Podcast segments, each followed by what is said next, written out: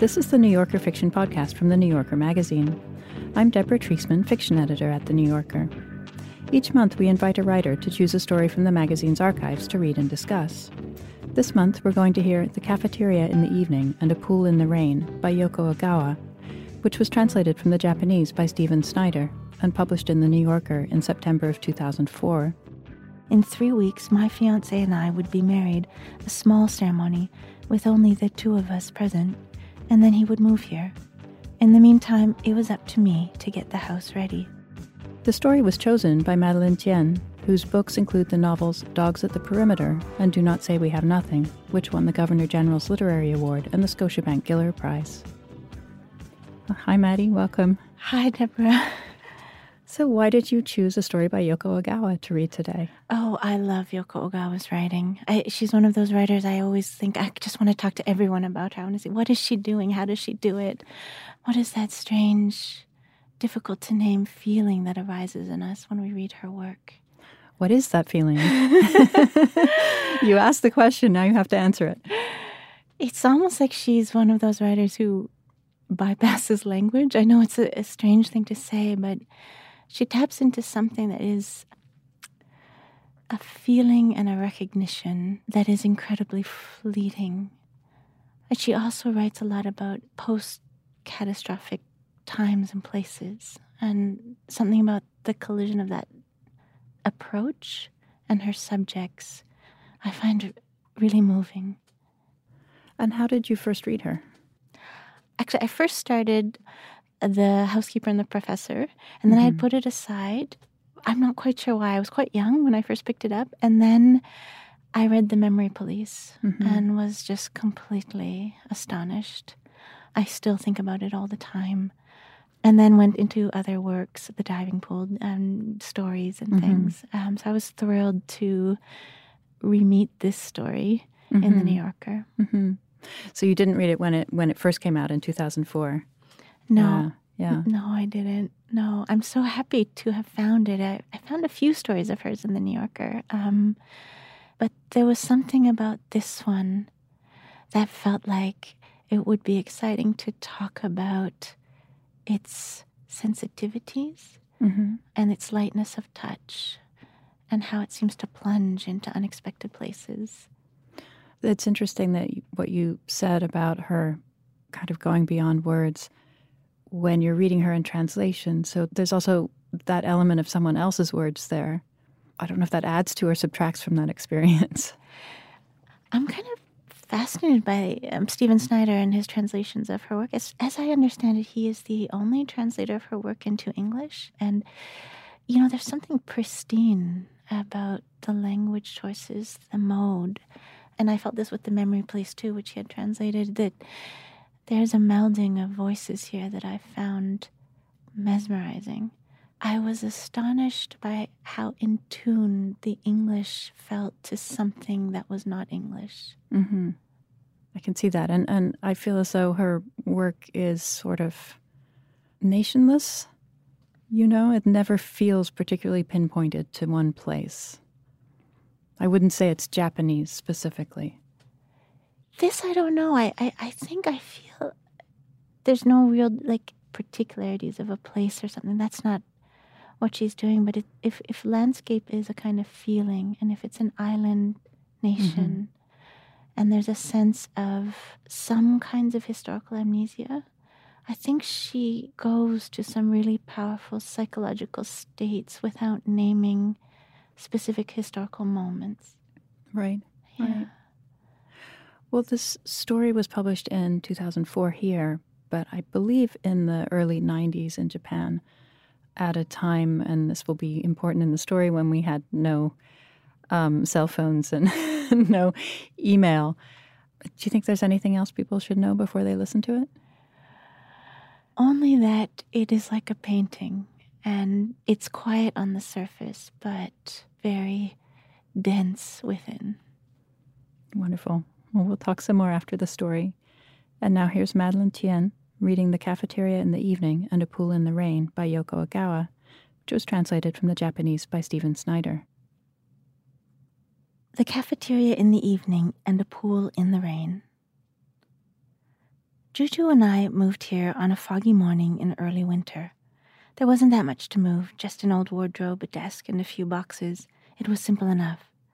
Sitting on the enclosed porch, I watched the small truck rattle off into the mist. Juju sniffed around the house, checking the cinder block wall and the glass panel in the door, as if to reassure himself about his new home.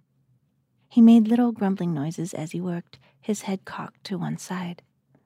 The fog was rolling away in gentle waves. It was not the sort of suffocating fog that swallows everything. In fact, this fog seemed pure and almost transparent, like a cool, thin veil that you could reach out and touch. I stared at it for a long time, leaning against the boxes, until I felt as if I could see each milky droplet. Juju had grown tired of sniffing and was curled up at my feet. Feeling a chill on my back, I peeled away the tape on the box I had been leaning against, pulled out a sweater, and put it on. A bird flew straight into the fog and disappeared. My fiance fell in love with the house first. Doesn't it seem a little old fashioned? I said, rubbing my finger over a faded storm shutter. Old, but good and sturdy, he said, looking up at a thick pillar.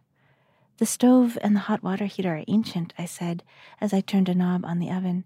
It made a dry clicking sound. The tiles on the kitchen walls had been carefully scrubbed, but they were chipped in places, and the cement underneath showed through in an elaborate geometric pattern. This is amazing, he said to the woman from the real estate office. The stove is German and practically an antique. It must be quite rare. It is, she said, nodding emphatically. It was left behind by a German student who rented the place several years ago. It's a genuine German stove. She stressed the word German. Then it should never break down, he said, and smiled at me. We inspected the bedroom, the bathroom, and the living room, checked the doors, looked for rust on the pipes, and counted the electrical outlets. It didn't take long. All the rooms were small but cozy. As we came to the porch, he looked out at the yard through the glass doors. It was completely bare. No plants, no flower beds, nothing at all except the occasional patch of clover. Let's take it, he said. It would be perfect for Juju, too. It would be good for Juju, I agreed. The most important thing was that we'd found a place where we could live with Juju. Beyond that, there was very little we could do to prepare for our marriage, particularly since everyone we knew seemed to be against it. Whenever we told someone that we were considering the possibility, we'd get a somber look and a long pause. You should really give yourselves time to think this over, we were invariably told. The reasons were familiar ones. He was divorced. He'd been trying to pass the bar exam for 10 years. He had high blood pressure and suffered from migraines. The difference in our ages was excessive, and we were very poor. Juju yawned.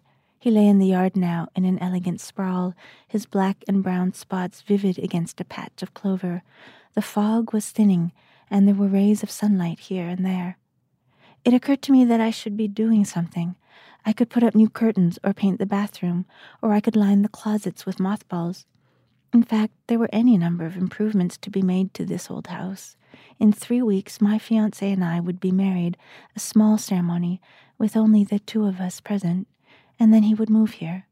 In the meantime, it was up to me to get the house ready. But for now, I just wanted to watch the fog. There was no need to hurry, and I was determined to take full advantage of these last three weeks of my single life. The next day it rained. It was raining when I woke up, and it rained all day without a break. Fine thread like drops slid down the window one after another. The house across the way, the telephone poles, Juju's kennel, everything was quietly soaking up water. I made almost no progress with the boxes.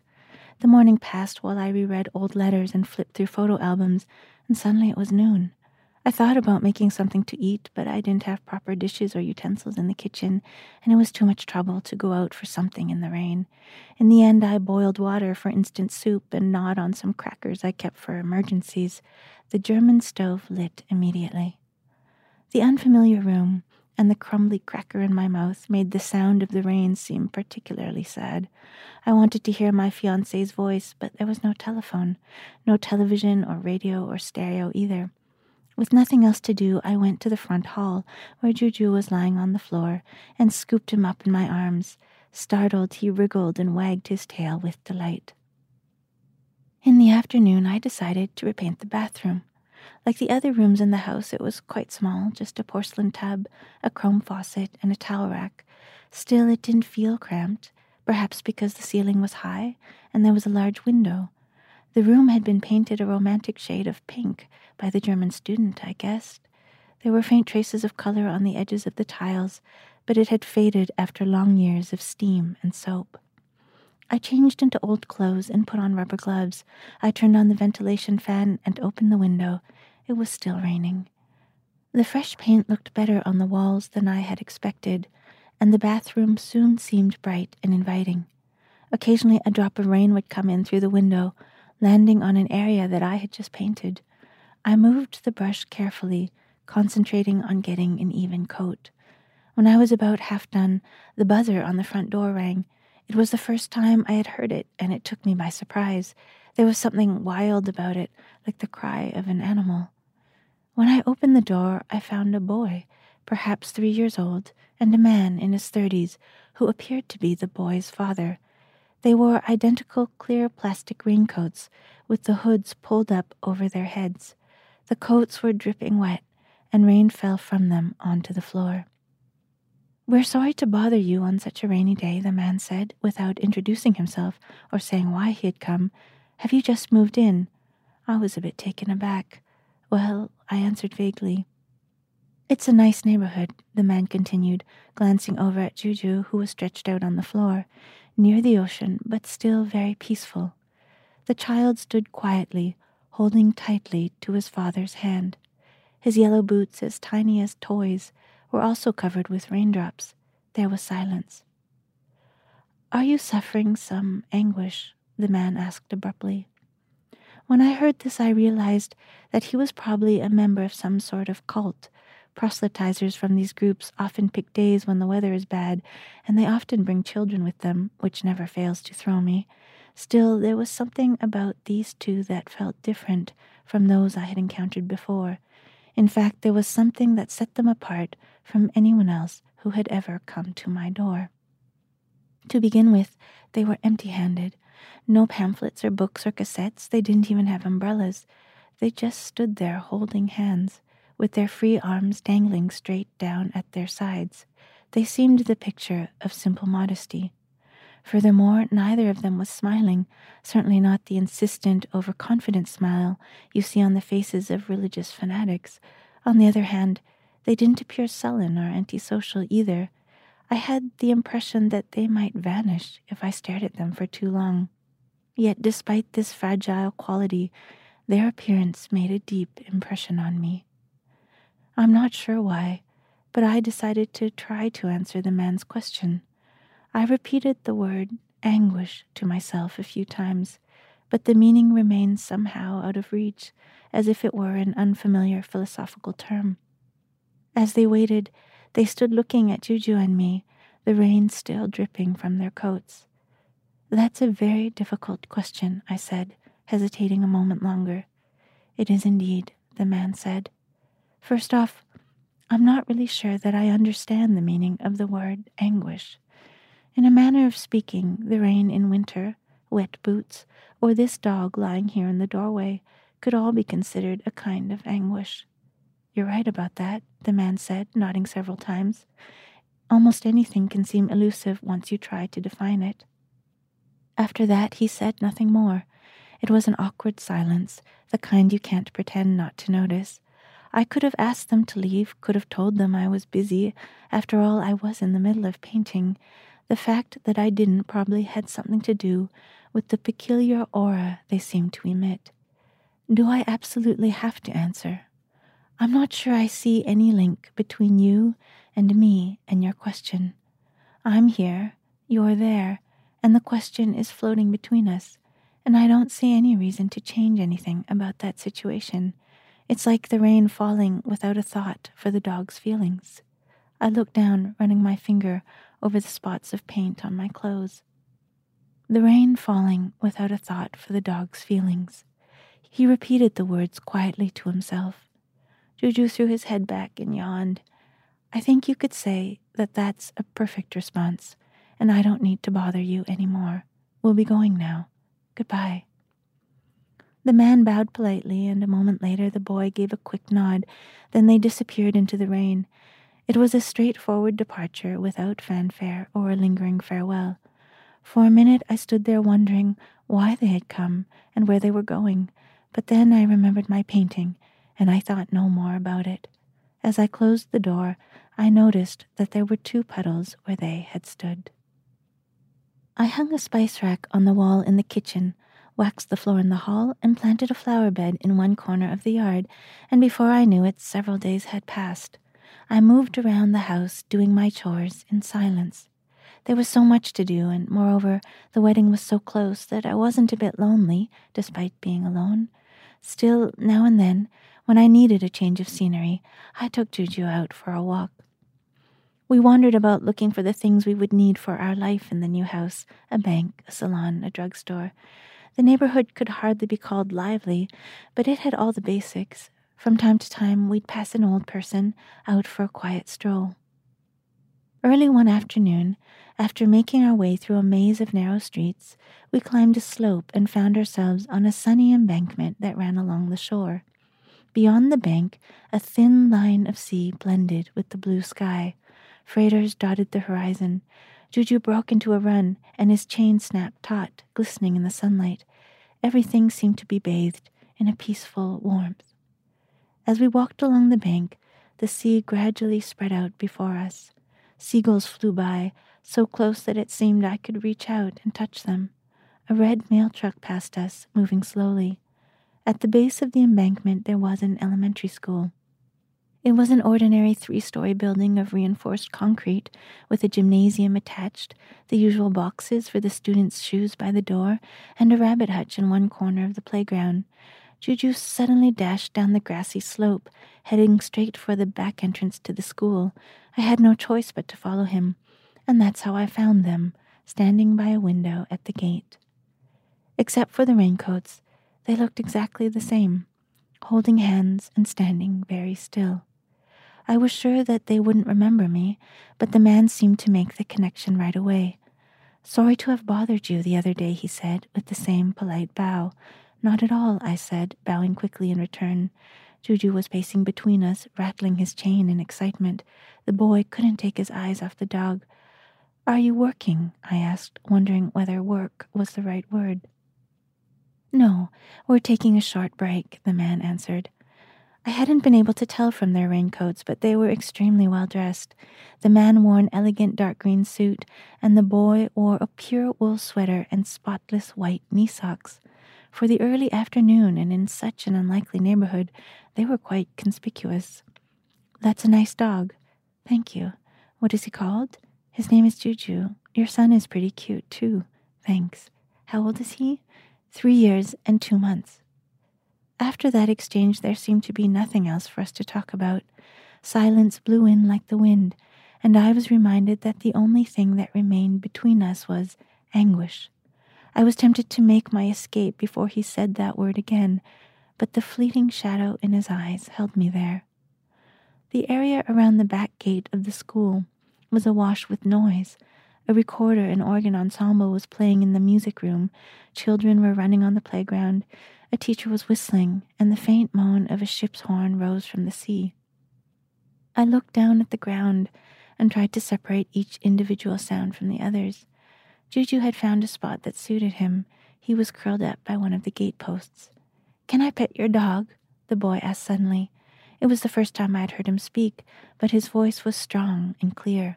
Of course, I said, relieved that someone had broken the silence. He likes it if you stroke him here, I added, rubbing Juju's neck.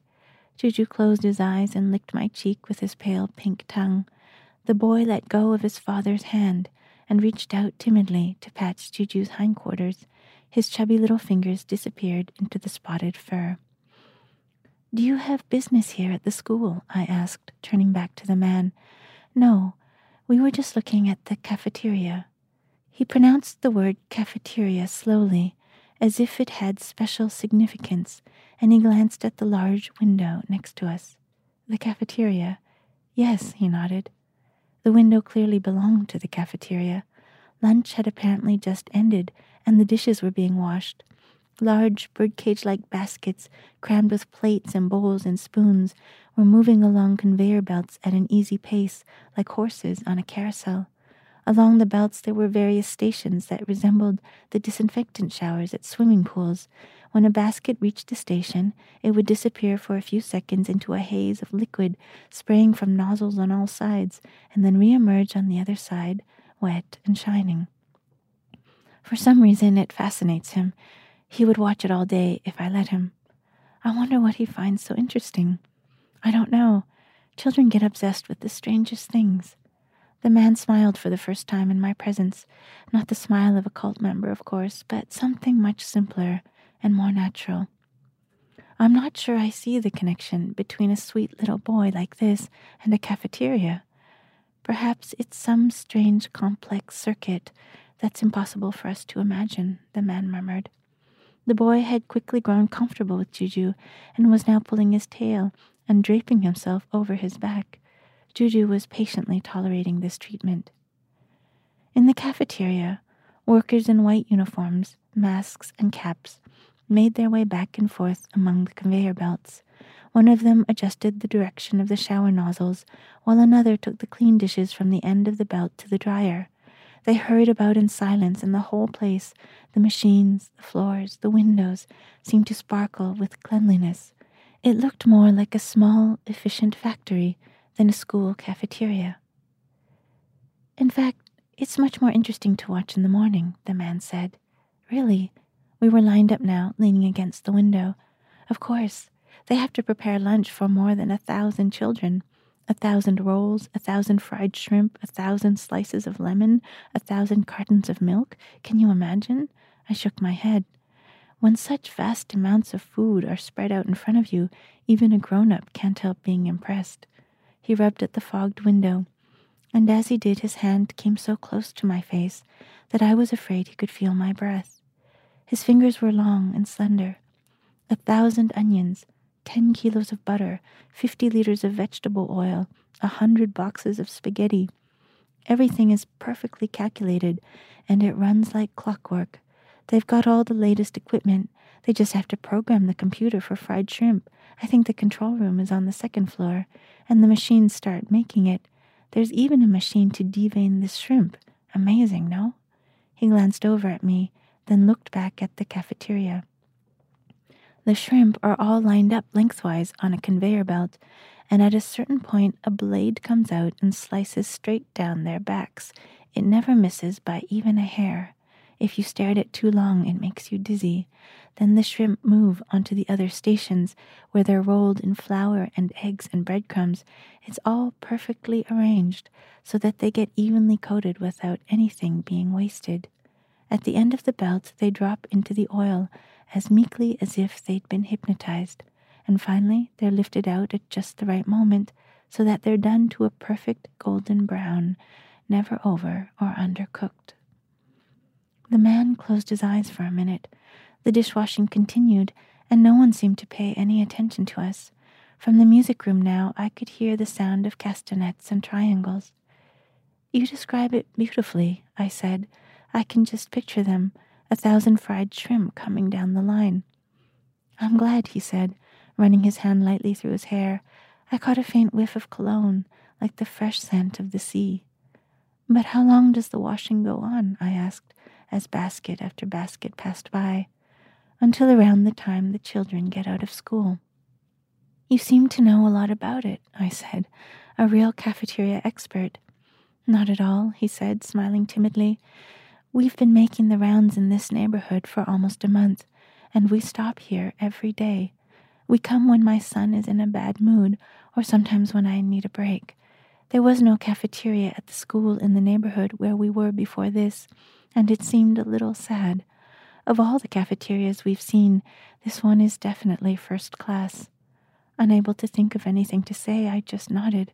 I had never given any thought to the idea that there might be different classes of cafeteria.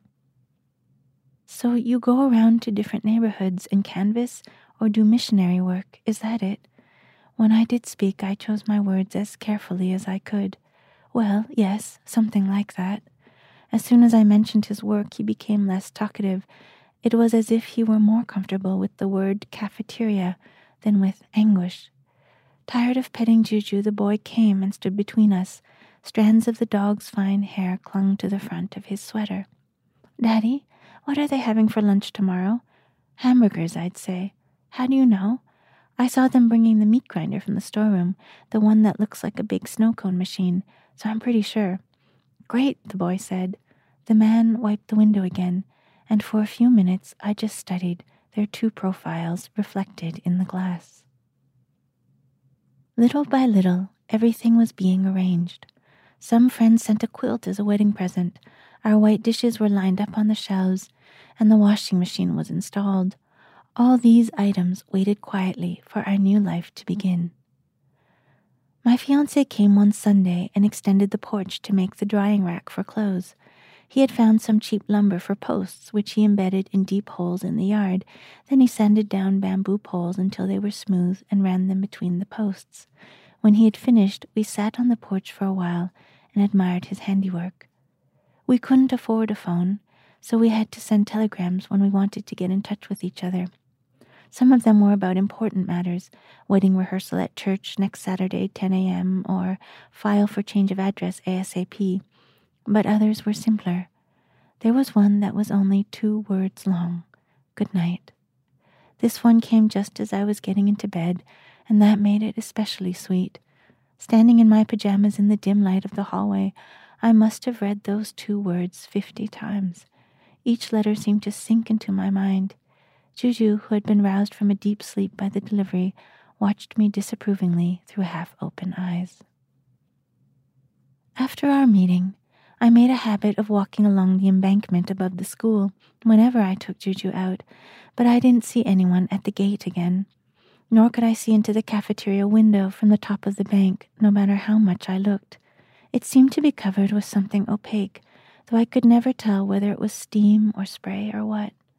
Once I saw a truck with the logo of a chicken company on its side parked near the gate.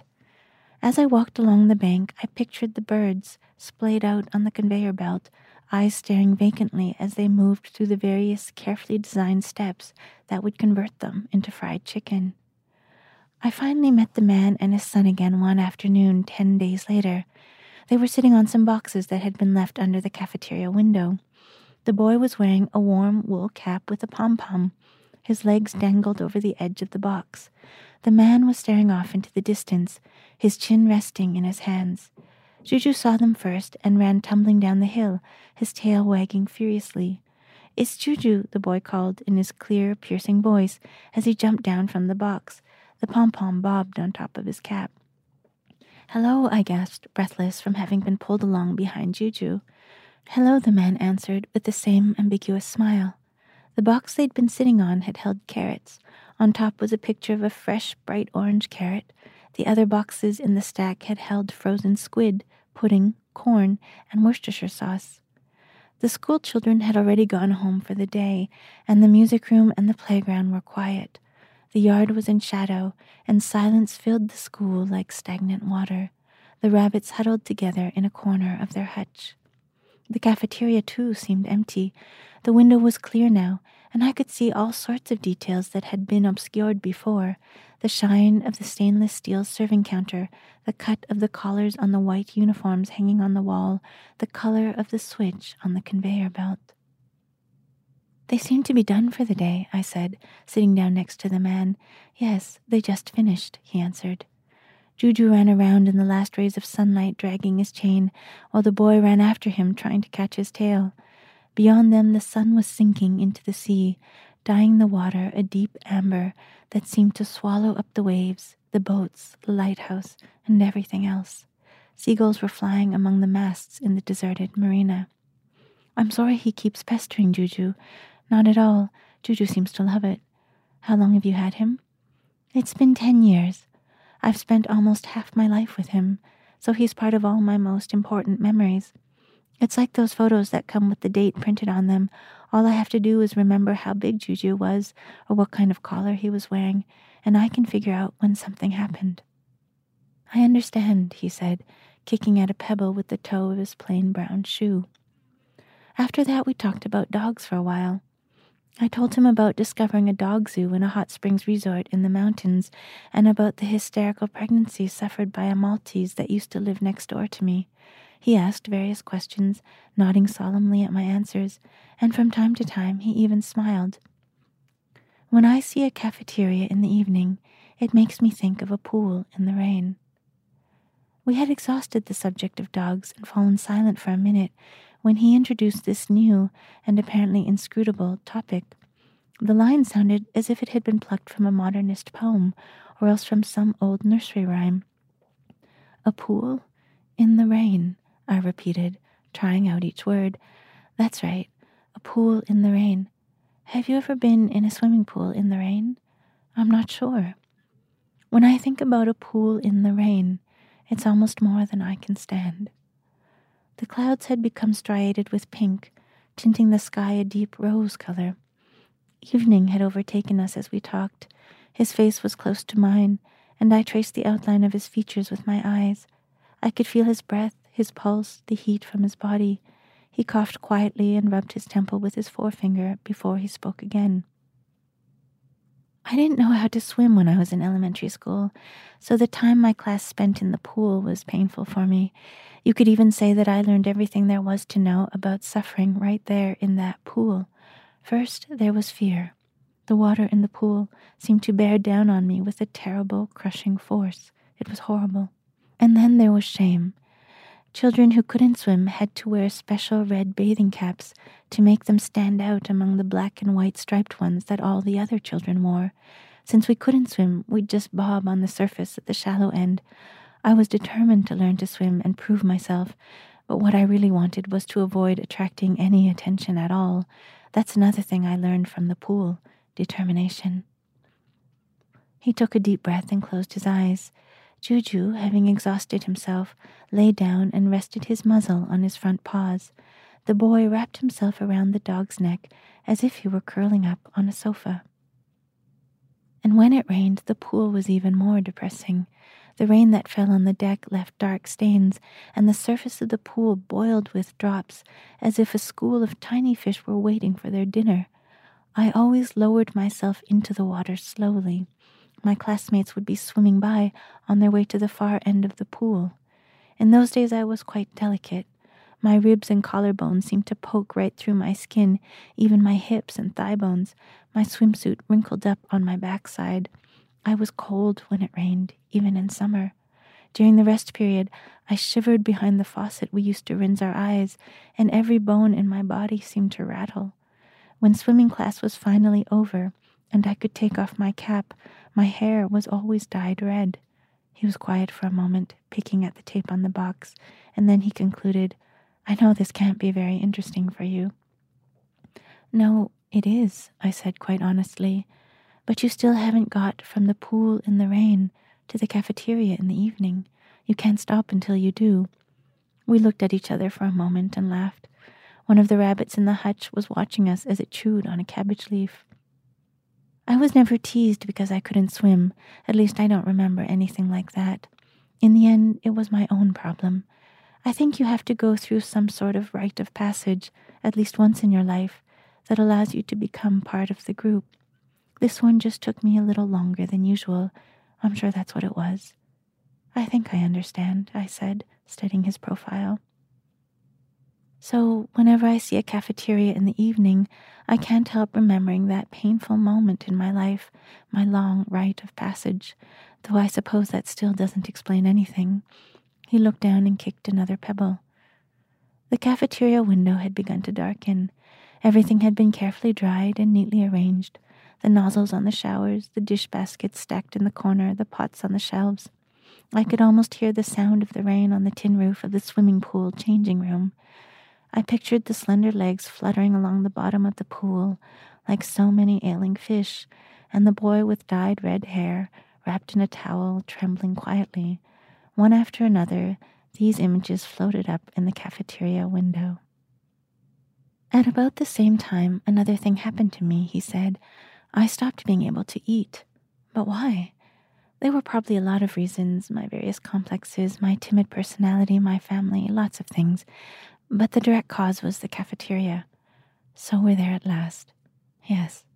You see, the problem was that I peeked in the cafeteria one day before lunchtime. I can't remember why I was there at that hour, why I wasn't in class, but for some reason I stood at the back door and watched the commotion as the staff got ready for lunch. I'd never paid any attention to the cafeteria before. This was more than 25 years ago, so the kitchen was completely different from this one. It was in an old wooden building, cramped and dark, more like a barn. I can still remember every detail. The menu that day was cream stew and potato salad, and the first thing that struck me was the smell. It was heavy and suffocating, like nothing I'd ever smelled before. There are lots of foul odors in the world, but this one was different and unsettling because it was linked to the food that I would soon be eating. The smells of the vats of stew and the potato salad were mingling in the cafeteria, fermenting, denaturing. I leaned back on the box. Juju twitched his pointed ears. The child remained wrapped around the dog's neck, perhaps asleep. The scene in front of me was all too real, but at the same time it was so far beyond anything I could have imagined that it seemed fantastic. The women who worked in the cafeteria were fat, and their flesh bulged from the elastic cuffs of their uniforms and the tops of their boots. They seemed buoyant, as if they would float when tossed into water. One of them was stirring the stew with a shovel, the sort of metal shovel you'd use in construction. She was flushed, and she kept one foot on the rim of the enormous pot as she worked, and as she stirred the thick white liquid with her rusty shovel, chunks of fatty meat and bits of onions and carrots churned up before my eyes. The salad was in the next vat. Another woman had climbed into the vat and was crushing the potatoes with her black rubber boots. Each time she lifted her foot, I could see bits of potato clinging to the sole. The more she worked, the more intricate the potato pattern became. He coughed once and then continued. I couldn't look away. I wish I could explain how I felt at that moment, but I can't. If it were a feeling you could sum up with some common word like horror or disgust, then I'm sure I would have forgotten all about it long ago. But before I was overcome by emotions, my mind was imprinted with these incomprehensible images globs of stew dripping from the shovel, boots buried in mashed potatoes. And after that, you couldn't eat? I asked quietly, trying to guess where the story was going. He nodded. Even now, the rattle of plastic dishes or the footsteps of someone reporting for kitchen duty can bring back every detail of that scene. It was that awful, and after that, cafeterias had the same effect on me as pools did. I knew that no matter how hard I flailed, I was still going to sink to the bottom, just as I knew that every time I tried to take a bite of cafeteria food, the ladies with their shovels and boots would be there to make sure that I choked. When I couldn't stand it anymore, I left the house one morning with my backpack, and instead of going to school, I wandered through town. Of course, it was a day when my class was scheduled to go to the pool. As I walked along, I kicked the bag with my swimsuit and red bathing cap, keeping it aloft with my knees. I felt as though I wandered for a long time, but in reality, my grandfather found me after a couple of hours. So you were back in school by lunchtime? No, I was lucky. My grandfather wasn't angry at all, and he didn't seem anxious to take me back to school. He had been a skillful tailor in his day, but when he retired, he took to drinking and got into all sorts of trouble, to the point that no one in the family wanted to have anything to do with him. He'd get into fights, sleep in the street, destroy traffic lights, that kind of thing. In fact, I'm sure he wasn't out looking for me that morning. He was probably just drunk already and staggering around town. Well, well, he said, fancy meeting you here. It's not often that we have an opportunity like this, so I'm going to show you a secret spot. Then he took my hand and led me in the opposite direction from school. I wasn't usually very comfortable around my grandfather with his sake breath and his sandpaper palms, but that day I clung tightly to his hand and followed him. In his other hand he held a can of beer, and he occasionally took a sip as we walked. Eventually, we came to a warehouse district at the edge of town, to the ruins of a concrete building. That's it, my grandfather said, pointing with his can. It looked like the remains of a factory that had closed long ago. The doors were off the hinges, and there were holes in the walls. When we went inside, we could feel the wind blowing straight through. Looking up, I saw patches of sky in the ceiling, as if they'd been cut out with scissors. On the floor was a deep layer of dirt, tinted red with rust, which made a gritty sound at every step. And everywhere were piles of junk nuts and bolts, springs, batteries, empty soda bottles, a plastic hairband, a harmonica, a thermometer, all sleeping quietly in the dust. There were several solid looking machines, also thickly coated with dirt and rust, and a safety first sign that had fallen off the wall. My grandfather led me to a machine with rows of switches and levers and told me to sit there. It looked like a printing press or perhaps an old fashioned dryer, but whatever it was, it definitely didn't work anymore. I hung my bag over one of the levers. My grandfather must have been nearing the end of his beer because he started peering into the can between sips and the pace of his drinking slowed. Do you know what they used to make here? he said. When he spoke, the beer foam on his lips flew away in all directions. Relieved that he still hadn't asked me why I was skipping school, I shook my head encouragingly. Chocolate, he said, almost as if he were boasting. Chocolate? Really? I asked. That's right. They'd put cocoa beans and milk and sugar in that machine over there in the corner and mix it up good, and out would come liquid chocolate. By the time it reached the next machine, it had cooled a bit and looked more like thick brown syrup. Then, when it finally got to this roller here, it was turned into a big sheet of chocolate. He poked his foot at the machine I was sitting on. A huge chocolate bar, as wide as two tatami mats and as long as you wanted it to be, so long as you let the rollers go. Are you sure? I said, excited by his description of the fantastic chocolate bar. If you think I'm lying, just take a whiff. I stood up on the base of the machine and brought my nose near to the roller, half closing my eyes to get a better scent. I was overcome with a pleasant sensation, as if I were being wrapped up in something large and comforting. Somewhere far off, the cicadas were humming.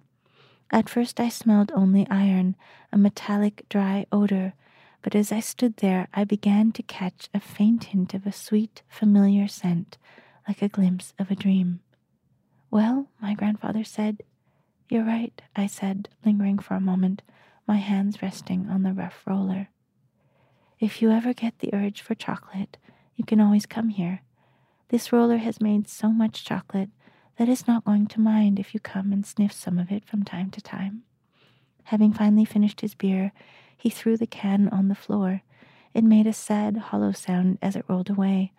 I realized that he probably had no more money to buy alcohol, in order to stop him from drinking too much, he was kept on a tight budget. I reached into my backpack and pulled out the envelope with the money I was supposed to give to my teacher for a school trip. You can buy some more with this, I said. Thanks, he said, and I saw the corners of his red eyes wrinkle with delight. By the time the man's long story ended, the evening had covered us in shadow. The outline of his face seemed to be vanishing into the darkness. The boy, still sprawled on Juju, lay motionless in the gloom. I wanted to tell him something, so much that it felt like a weight on my chest. If I didn't, it seemed that his face might actually disappear. Is that the end of the story? I said, taking great care with each word. It is. He gave a slight shake to the hair on his forehead. But what happened with your swimming class and the cafeteria? There isn't much to tell. I learned to swim, and my grandfather died of a malignant tumor. That's all. We sat for a moment staring out at the twilight and then stood up. Time had been suspended as he talked, but now it resumed. Time to go home. At the sound of his father's voice, the boy opened his eyes. He blinked for a moment as if trying to recapture his dream. Juju's tail wagged, rubbing against the child's cheek. I suppose I'll see you here again, I said, taking Juju's chain in my hand. We move on to a new area tomorrow, a bigger town closer to the mountains. The boy ran over to him, and he took his hand. We'll have to say goodbye to the cafeteria. On the other side of the window, the kitchen was slowly vanishing, as if sinking into a swamp. I hope there's a nice one in your new town, I said. He smiled without nodding. Goodbye, he said. The boy waved to Juju, and the pom pom on his cap shook. Goodbye, I waved too. They walked off in the fading light. Juju and I stood watching them until they became a tiny point in the distance and then vanished. I suddenly wanted to read my good night telegram one more time. I could feel the exact texture of the paper, see the letters, feel the air of the night it had arrived. I wanted to read it over and over until the words melted away. Tightening my grip on the chain, I began to run in the opposite direction. Hi, I'm Deborah Treisman, fiction editor of The New Yorker. Each week on the Writer's Voice podcast, New Yorker fiction writers read their newly published stories from the magazine. You can hear from authors like Colson Whitehead. Turner nudged Elwood, who had a look of horror on his face. They saw it. Griff wasn't going down. He was going to go for it, no matter what happened after. Or Joy Williams. Her father was silent Slowly, he passed his hand over his hair. This usually meant that he was traveling to a place immune to her presence, a place that indeed contradicted her presence. She might as well go to lunch. Listen to news stories or dive into our archive of great fiction. You can find the work of your favorite fiction writers and discover new ones.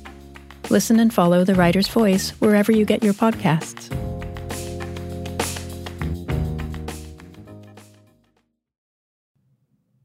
That was Madeleine Thien reading The Cafeteria in the Evening and A Pool in the Rain by Yoko Ogawa, which was translated from the Japanese by Stephen Snyder. The story appeared in The New Yorker in September of 2004. So, Maddie, let's start at the beginning here. This narrator arrives at a house. She's dropped off with her few things her wardrobe, her desk, some boxes, and she's left there alone with her dog to wait out these three weeks before she gets married. Why do you think she is so isolated for this period of time? You know, why is why doesn't her fiance help her move in? Mm-hmm. Why is this sort of limbo period required? Yes, she doesn't tell us, and it's kind of an interesting space because she says she's not lonely despite being alone, but you feel the solitude, and you feel the transitional moment. And you feel like something has happened in the past that has left her in this state. And interestingly, even though the fiance is not there, it doesn't feel like he's abandoned her or that she's been given responsibilities that is unfair or anything like that. There's something inevitable about how this story begins, mm-hmm. um, even though it strikes us as the things are off and there are many unsaid things. Yeah. I mean, it, it feels like a fictional opening. it's you know what I mean? It's a way of putting the elements in a place and then letting them play out. Somehow. Yes, that's true. I mean, she says she doesn't mind. She says she's looking forward to this time. But then there's that sort of heartbreaking moment where she really wants to hear her fiance's voice, and all she can do is like hold her dog. Yes and the the sweetness of the dog in all these moments is kind of this interjection. But yeah, that moment when she just picks him up and cuddles him and startles him. Mm-hmm. yeah, and he's this kind of like witness. You know that part when she says that he's been with her half her life, and even right off the top, they're like, it's just mm important we find a place we can live with Juju as mm-hmm. yeah, finding the home for him. And I think it, it seems to bury a lot of the unspoken when she thinks about that with Juju she can put a time to her own memories. He's like the timeline, the the string connecting her to her own past, which she doesn't name. Mm-hmm. He's also the thing that keeps dragging her at the end of the leash to see the man and the boy. You know, he's always bolting off toward them. yes, and you know, like uh, when she's with the man, they're always in a proximity, like they're so close that she can feel the breath. Is this proximity, but they don't touch. And then, meanwhile, you've got Juju and the, the boy all over each other, yeah, like yeah. when he lies on him like a sofa. I thought yeah. that was such a great, great image. Yeah, you said we know that that Juju's been with this woman all her life, but we really know almost nothing about her. We know by Juju's age, she's probably in her early 20s. Yes. She's quite young. That's about it. That's about it. I mean, we know even more actually about the man she's marrying because we know about his migraines. We know that he's poor. We know that he's been married and divorced. Why do we get nothing about her? Yes. And maybe the only other thing we know is that the word anguish causes this ripple in her That's all we know. I think that's why, in some ways, it, it felt to me so particular to a Japanese experience, but of course, so universal too. There was something about the aftermath. You know, even the Yoko Tawada, Murakami, there's a lot of writing about not the catastrophe itself, but aftermath. And I feel this with Yoko Ogawa. That's maybe why we don't get what came before. It's interesting because a lot of her other stories focus on a quite dramatic action. There is no dramatic action here. There are dramatic feelings, maybe. Yes, dramatic feelings. And also, a lot of her work is about memory. And, Mhm. and just as you're saying, there is no recapitulation of the memory in this story. But there's memory, Mm-hmm. but yeah, no Mhm. telling of it. You know, at first, when you're reading this story, there's this what I call a you know a fictional setup. There's a story beginning. There's a woman moving into a house. She's cleaning it up. She's preparing it. She's anticipating her wedding. It's quite atmospheric and it's Mhm. quite lyrical, but at the same time, you can think you're reading a very straightforward story. Probably you're going to get the wedding and the you know a climactic scene, and then there's a knock on the door, and then there's a man and a boy with rain all over them asking about anguish. What shifts for you at that moment? I feel like the first time I read it, I thought, "Oh, is this?" I, I you didn't know which turn this story was going to take because there's a kind of placidity at this Mhm. off the top, and you don't know which kind of like sharp strike of a hammer is about to hit, and it's not at all what one can foretell. Something that I thought about each time I read it was just the image of the man, the two hands being held, and the the boots, and the raindrops and the puddle what does she say? Something about their aura. Something about them makes an imprint on her. It's just quite a few mentions of the imprint of things that come before the ability to describe them. Mm-hmm. I mean, this would be what sets everything in motion in that fictional Mm-hmm. way. I mean, in a funny way, it also stops everything. It's interesting that the narrative momentum of the story is almost deeper and deeper stillnesses, Mm-hmm. like pool. Yeah. the- all the water and transparency images sort of everything's roiled together in this very strange way that gets more and more intricate but hard to name Mm-hmm. yeah Mm-hmm. Yeah, you can follow the water trail through the story, through the cafeteria dish line, Yes. to the pool. oh yes the nozzles the sprays the order Mm-hmm. and everything coming out interchangeable on the other side So going back to the anguish moment, the man asks that question. She thinks about it. She tries to answer, almost. And then she has that line, you know, I'm here, you're there, and the question's floating between us, and I don't see any reason to change anything about that situation. How do you interpret that answer or non answer? He says it's a perfect answer, mm-hmm. right? And it makes him go away. Mhm. Um, I think if I were to interpret it, it felt like an acknowledgement of the anguish of separation, that there was me here and you there, and this word floating between us, and let's not change the spatial order of that. Each time I read it, I, I feel it a little bit differently. It's the noting of everything in its place, but also the inability to change everything in its place. And it seems a lot about relationality that you will always be there and I will always be here and there will always be this thing floating between us. I feel like I'm getting emotional. But it's also, it's like the rain falling without a thought for the dog's feelings. yes, Again, the dog has the feelings.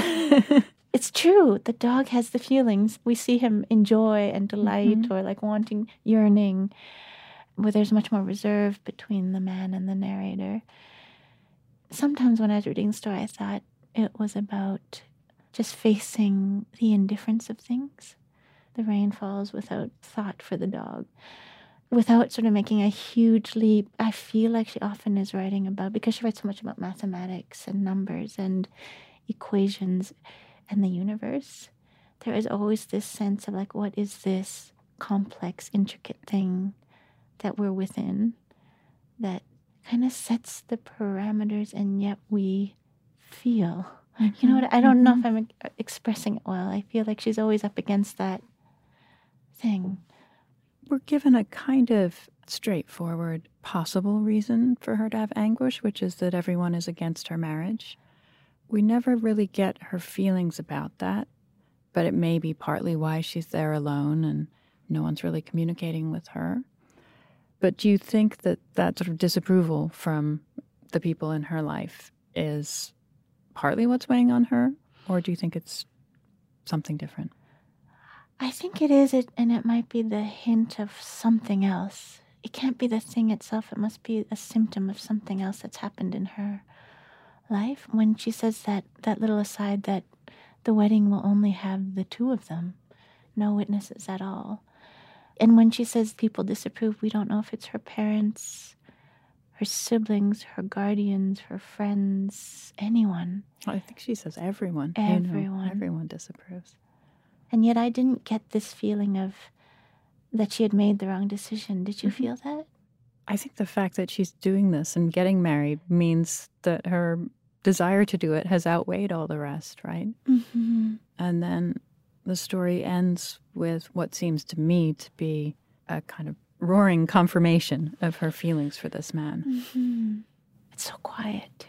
It's quiet and it's loud and roaring at the same time. I totally agree. I to- It's that roar that becomes so quiet and the quiet that becomes so loud. yeah, yeah. So, in this story that's seemingly about the narrator's anguish, the story we get is told by the man, and it's from his childhood. And it's very strange. Very strange. There's sort of three stories that he tells one about what he witnessed in the school cafeteria, one about his experiences in the pool, and one about going to the defunct chocolate factory with his grandfather, with his drunk grandfather. All of which, you know, are so specific.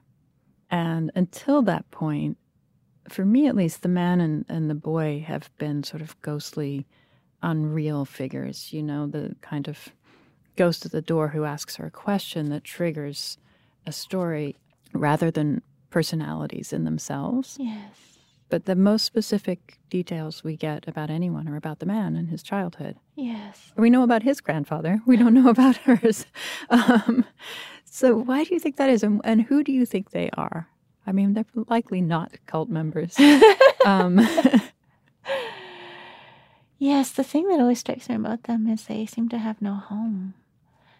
And the work they're doing, which it's funny when she says she doesn't know if she should call it work. that it's not about money. There's not a missionary thing. There, he's not asking for anything of her. They're just a presence. they don't even come back to her. They don't. Um, he considers that her answer was sufficient. yes. Sufficient for her, do you think? Is, is, I mean, was it that he was there to elicit an answer for her, or is he gathering some kind of answer to his own questions? You know what I, I also find fascinating about the story is the way things are displaced onto other things. And he talks about, you know, how can a, a swimming pool in the rain be like a, a cafeteria in the evening? How are these things even joined? And then they're joined by the imprints they've left in him. It's funny because we get so much detail, but not an interpretation of it. You know? Right, right. The lines aren't drawn for us. Yes. Just has And to land somewhere in you. I think that's true in so much of her work. She doesn't do that work for us very purposefully. She leaves a story in such a way that you have to write part of the story for yourself. Or you have to have what she clearly has, which is a whole lot of negative capability. Totally. oh my gosh. Yeah, it's so true. Like that space she leaves for us. Is you really can inhabit these stories. But the thing is, with, I think, with a story like this, you kind of have to go there with her and let it happen. But I could imagine that for a lot of people, it would just not work. It's like, well, what is this about? I could see that approach to it too. But whereas for me, it felt like I was being submerged layer by layer and I was feeling things, and I didn't know why a line that seemed so simple would just make me want to bawl, you know, Yeah. and weep. It was it was very strange experience. If you do try to interpret the man's stories, Mhm. I mean, first of all, the cafeteria, uh, even if this was 25 years before, there's no cafeteria in the world where No. stew is stirred with a construction shovel Yes, and that's with your rusting. foot on the edge of the pot, Oh, with rubber Or- boots or you stomp on potatoes to make potato salads. and leave intricate boot patterns on them. Um, it's like a fairy tale or something. Yes. Are we supposed to accept that this happened for this boy, or is this meant to be a kind of figurative storytelling? I think so. It's almost like an emotion that then created a story. Some kind of injury, pain, fear, Yeah, it's like a primal fear. a you know, primal fear. Seeing this thing he wasn't supposed to see. And for something that he must ingest. hmm I mean, I think one could interpret it in so many ways the mechanization, like the deveining of the shrimp that he goes into such great And how, detail. how soothing that is for him, at least. Yes, as if everything can be treated in the same manner if you line it up in the same ways and come out the way that one intends. So it has both like a assurance but also a horror. Each time I read it, I feel it differently. Sometimes I'm just standing back and kind of like horrified, and sometimes I'm sort of pulled into his psyche hmm and feel those things. Um, but I know that these are almost images that are universal in a in a sense. Yeah. Right, they they do have that that fairy tale like feel. You know, you come upon this woman in the woods in her boots, um, or the stirring her cauldron. You know, and it's frightening. Yes. But you have no choice but to eat what comes out of it. The fairy tale part is also like no choice but to grow up and become to fulfill certain expectations. That's kind of what it felt like to me too about and the joy of the boy and the dog and their sense of flinging themselves about is something that is lost to the adults. They're so contained. Is that why the boy is there? So we can remember that because he doesn't serve much purpose. Yes, he doesn't serve much purpose. And where's his mother? And where's his mother? in this, they feel like twins in a sense, all without family, all seeming to be untethered from the stable things. Mm-hmm. And then we have the pool, but the the pool situation seems to me more standard. Mm-hmm. It doesn't feel like a fairy tale. It feels like I I've been there. I've been the kid who couldn't swim, didn't like being in the water. You know, that one feels closer to reality.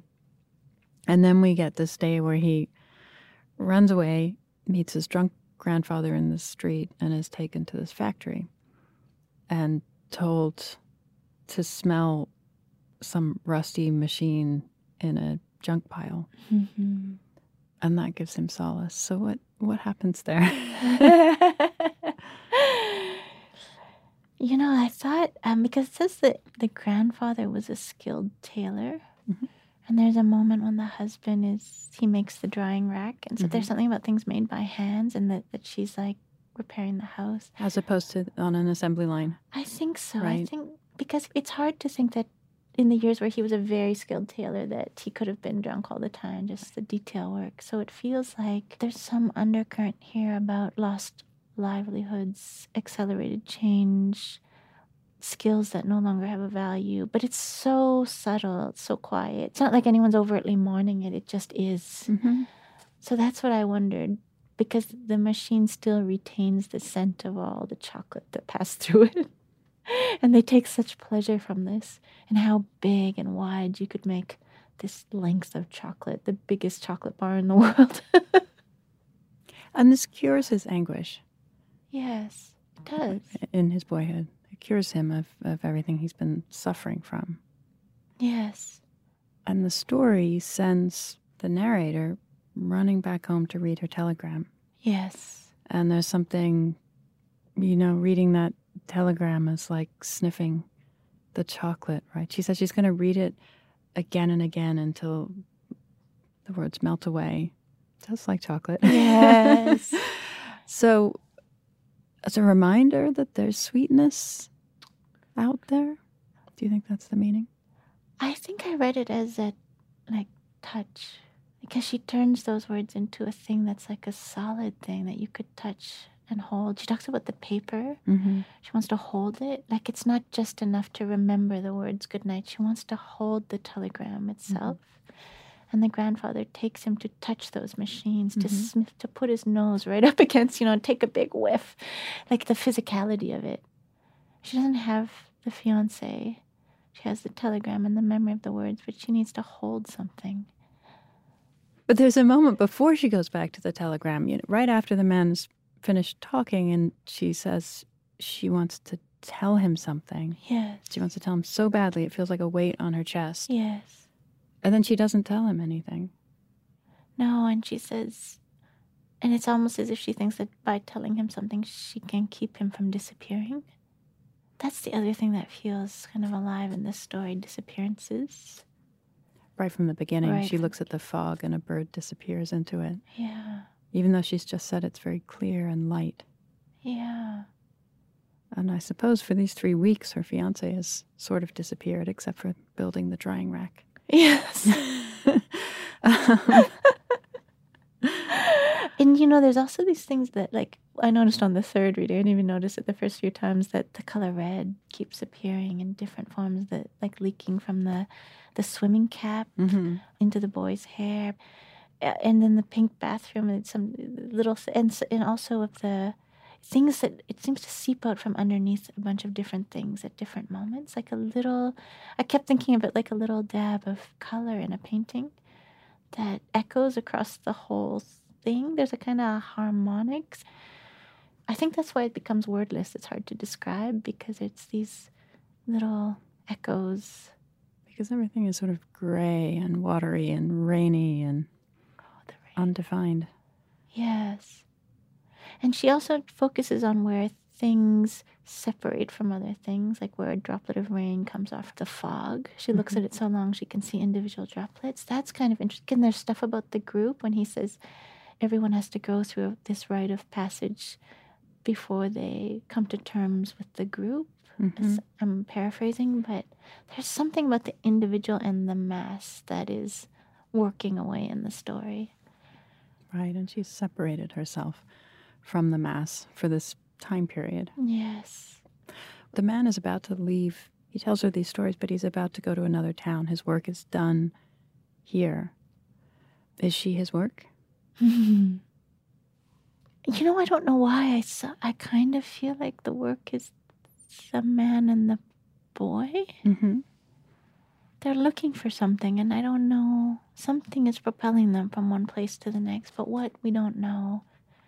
And then they find anchors, you know, cafeterias in different towns.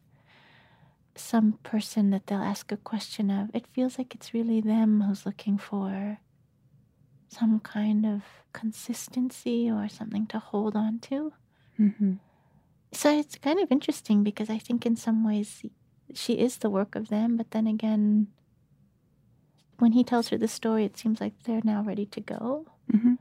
He's found someone he can talk to, Yes, and he's done his talking. yes.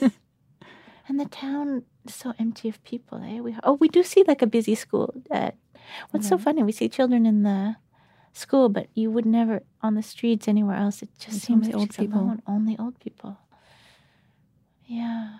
Right. There's so many factors that lead you away from feeling that this is a real town and a real place and a real set of people, and into feeling that it's somehow imagined that these are figures. I, I don't even know. I you agree. know? It's almost like her subject is is certain psychological states, and then she creates a landscape, a concrete place to hold those Mhm. things. Mhm. But the place is really a movement of something within. Do you think this narrator is going to have a happy long marriage? I believe so. you know, she's so. There's something so truthful about her. There's something. It doesn't feel like she's hiding. It does feel like she has reserve. It doesn't feel like she's in denial about anything there's something raw. And so, in that, I don't fear for her. I feel like she's perceptive. And there's something beautiful about that telegram that just says good night. Yeah, yeah. Because it's not a fairy tale ending, but at the same time, it does, it feels very positive. Mm-hmm. You felt that too? Yeah. Oh, I'm so relieved.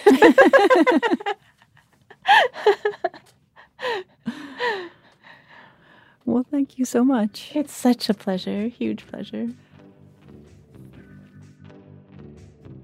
Yoko Ogawa is the author of more than 40 novels and story collections. Her works translated into English include the collection Revenge 11 Dark Tales and the novels The Housekeeper and the Professor and The Memory Police, which was a finalist for the International Booker Prize.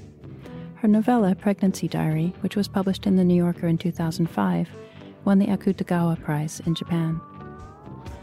Madeleine Thien has published one story collection and three novels Certainty, Dogs at the Perimeter, and Do Not Say We Have Nothing, which won the Governor General's Literary Award and the Scotiabank Giller Prize, and was shortlisted for the Man Booker Prize in 2016. You can download more than 180 previous episodes of the New Yorker Fiction Podcast or subscribe to the podcast for free in Apple Podcasts. On the Writer's Voice podcast, you can hear short stories from the magazine read by their authors. You can find the Writer's Voice and other New Yorker podcasts on your podcast app. Tell us what you thought of this program on our Facebook page or rate and review us in Apple Podcasts. The New Yorker Fiction Podcast is produced by Michelle Moses. I'm Deborah Treisman. Thanks for listening.